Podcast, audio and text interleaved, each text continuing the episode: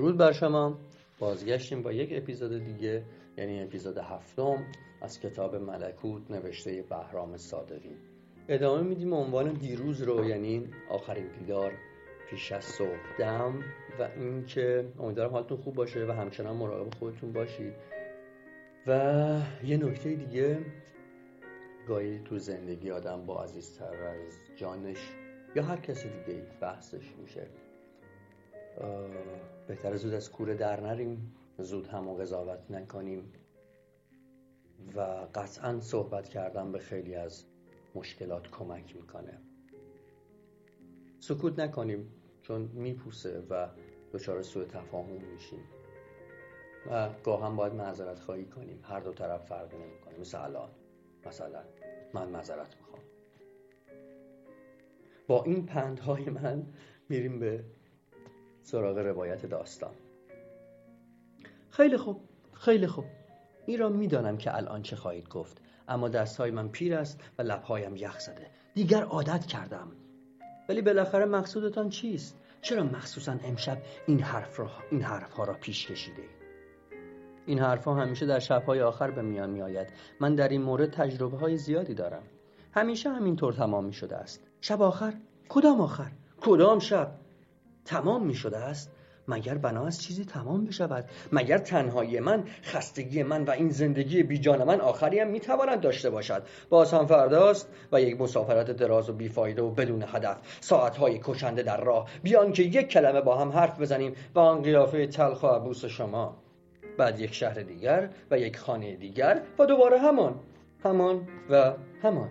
بی تغییر و بی یک حادثه. پس سفر حادثه نیست. تغییر نیست ها؟ برای شما ممکن است حادثه باشد. چون لابد می‌دانید چه می‌کنید. اما من که از کارهایتان سردر نمیآورم و چشم بسته دنبالتان میآیم. مثل کورها. برای من هم حادثه است. حادثه اتفاق خواهد افتاد. حتی برای کورها.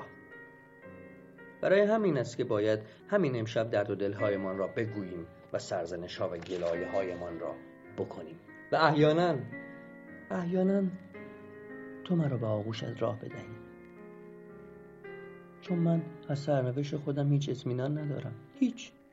من بازیچه دست تقدیرم ساقی بار دیگر خندید و به تلخی گفت و من بازیچه دست شما. اما شما خیلی تون می روید هر کس بازیچه دست سرنوشت و تقدیر است. از حمال ها گرفته تا دکترها. ولی شما می‌خواهید برای خودتان اهمیت و وضع استثنایی و منحصر به فردی قایل شوید. شما می‌خواهید با حرف دنیای تازه‌ای برای من بسازید. پر از تنوع و هیجان. و از اسرار و رمزهای ناگوشودنی می‌خواهید مرا گیج و حیران کنید. اما من دیگر خستم. خستم و افسرده و ناامید. تنم فرسوده است. و خودم را تحقیر شده احساس می‌کنم. زن شما بودم اما یک بار هم در جریان کارهای شما قرار نگرفتم از تصمیمات ناگهانیتان سر در نمی آورم حرفم را گوش نمی کنید و هیچ وقت با من مشورت نکردید و نظرم را نخواستید آیا من واقعا کنیز شما هستم؟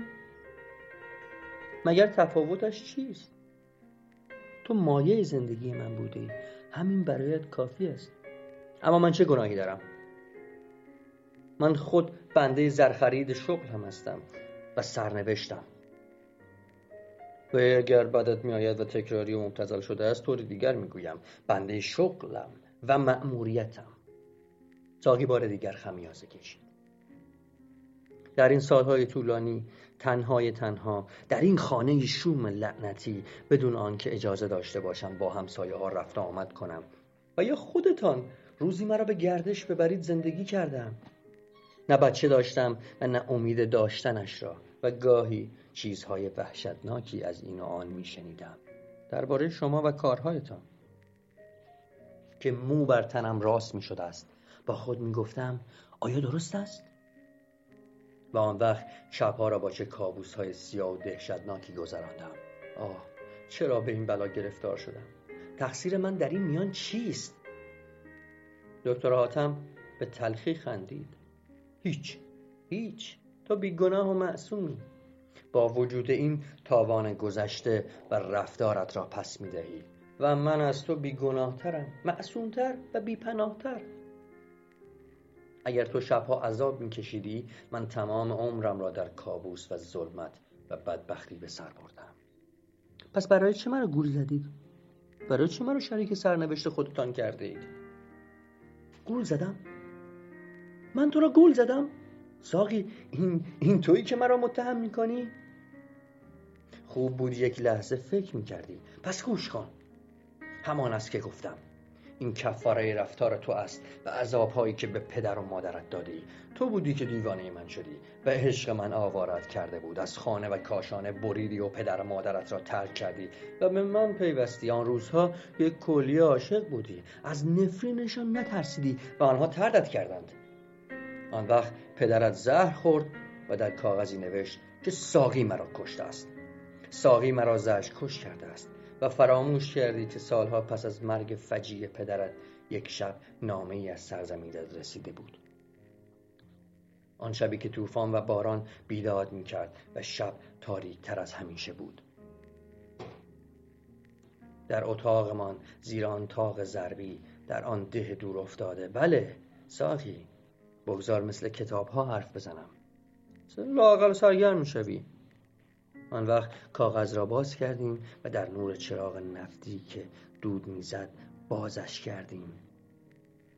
تا آن را از دست من و گفتی دکتر نگاه کن نگاه کن. هر کس آن را نوشته گریه می کرده است. و من دیدم که اشک رویش خشکیده و لکه انداخته است. وای چه هوایی بود. چه مهی و چه سرمایی. خیلی خوب. تو حتی به بالیل مادرت هم نرفتی. و او یک هفته تمام دور از تو جان می‌کند و فقط اسم تو را بر زمان میآورد. اینها را فراموش کردی؟ آن اشکای خشکیده هنوز هم بر کاغذ نقش بستند و آن التماس ها و تذرع ها هنوز هم در قالب بیجان خطوط به چشم می‌خورند. ساقی جان بیا بیا بیا. و تو رفتی.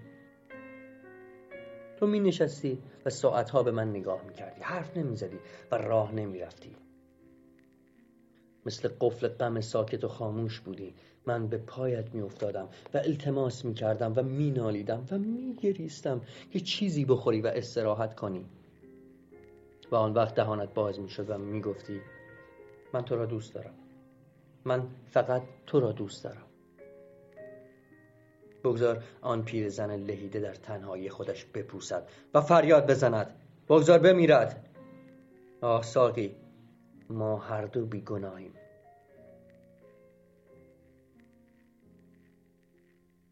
ساقی بر خود پیچید و پاهای اوریانش را دراز کرد و با مشت به سینه کوفت و خمیازه طولانی کشید. دکتر آتم سرش را در دست ها گرفته و به کفشهایش نگاه می‌کرد. ساقی گفت خسته نمی‌شوید؟ چطور ممکن است کسی اینقدر حرف بزند و آن هم بدون وقفه؟ اما من نزدیک از استفراغ کنم. هیچ احساسی ندارم و هیچ خاطره. مادر و پدرم آنها خیلی دور شدن خیلی از من دور شدن و من فقط خستم. راستی این خستگی چیست؟ خلاصه همان است و دیگر هیچ. من همین تجربه را دارم. تجربه به قیمت جوانیم دکترات هم گفت جوانی. جوانی؟ اصل قضیه همینجاست. حالا فهمیدی که این بدن توست که وادارت می‌کند به من بد بگویی. سرزنشم کنی و فحشم بدهی. و من چه بودم؟ یک سراب باطل؟ اما قلبت هنوز هم به من حق می‌دهد. و آن چشمای قشنگ و اندوهگینت آن سیاهی عمیق. و باز هم ممکن است عشقهایت به خاطر من بر زمین بریزد. به خاطر من که وقتی بعد از ظهر فرا می‌رسد نمی‌دانم چه بکنم. استراب و دلهور آتشم می‌زند. تو زنی و باید دل نازکت بسوزد. همانطور که همه آن آدم های سالم که آسوده به خواب می روند و برنامه هایشان به خوبی اجرا می شود آن تاجرها و حمالها و مردم کوچه و بازار. و همه آن انسانهای خوشبخت که به دام بعد از ظهرها نیفتادند و هر ساعت روز برایشان خوشایند و زیبا و مقتنم است. دلشان به آن به حال آن کس می سوزد که نمی‌داند بعد از ظهرها را چگونه بگذراند و به حال او ترحم کنند و که سرگردان است و نمی‌داند با این گرفتگی و سنگینی و اندوهی که ناگهان مثل آواری از سرب و آهن در این لحظه های شوم پیش از غروب آفتاب بر قلبش فرو میافتد چه کند این کسی شوهر توست؟ او دیگر نمی‌توانست با تو هماغوش شود. ساقی گفت یا نمی‌خواست. چون هر دو یکی است. همانطور که همسفر و همسر یکی بودن. پس تو می‌خواهی مرا محاکمه کنی. آن هم در شبی که نباید محاکمه کرد. نباید؟ چرا؟ برای اینکه می‌خواهیم از اینجا برویم. فقط برای همین. شاید. اما حالا علتش را بدم من نمی‌خواستم احساسم را کثیف کنم. اگر با تو هماغوش می‌شدم پس با حیوان چه فرقی داشتم؟ این زیبایی درخشان تو این زلف بافته که از سر گرد قشنگت رویده است و آن صورت کشیده رنگ پریدت را مثل اینکه به بی نهایت وصل می کند و تا ابدیت می کشاند می خندی؟ خوشت نمی آید؟ و همه این چیزها در آن صورت دیگر مفهوم خود را به تمامی از دست می‌داد و مبتزل و زشت می‌شد دوستان اپیزود هفتم اینجا به پایان رسید. فردا برمیگردیم با اپیزود هشتم. مراقب خودتون باشید. فعلا خدا نگهدار. بدرود.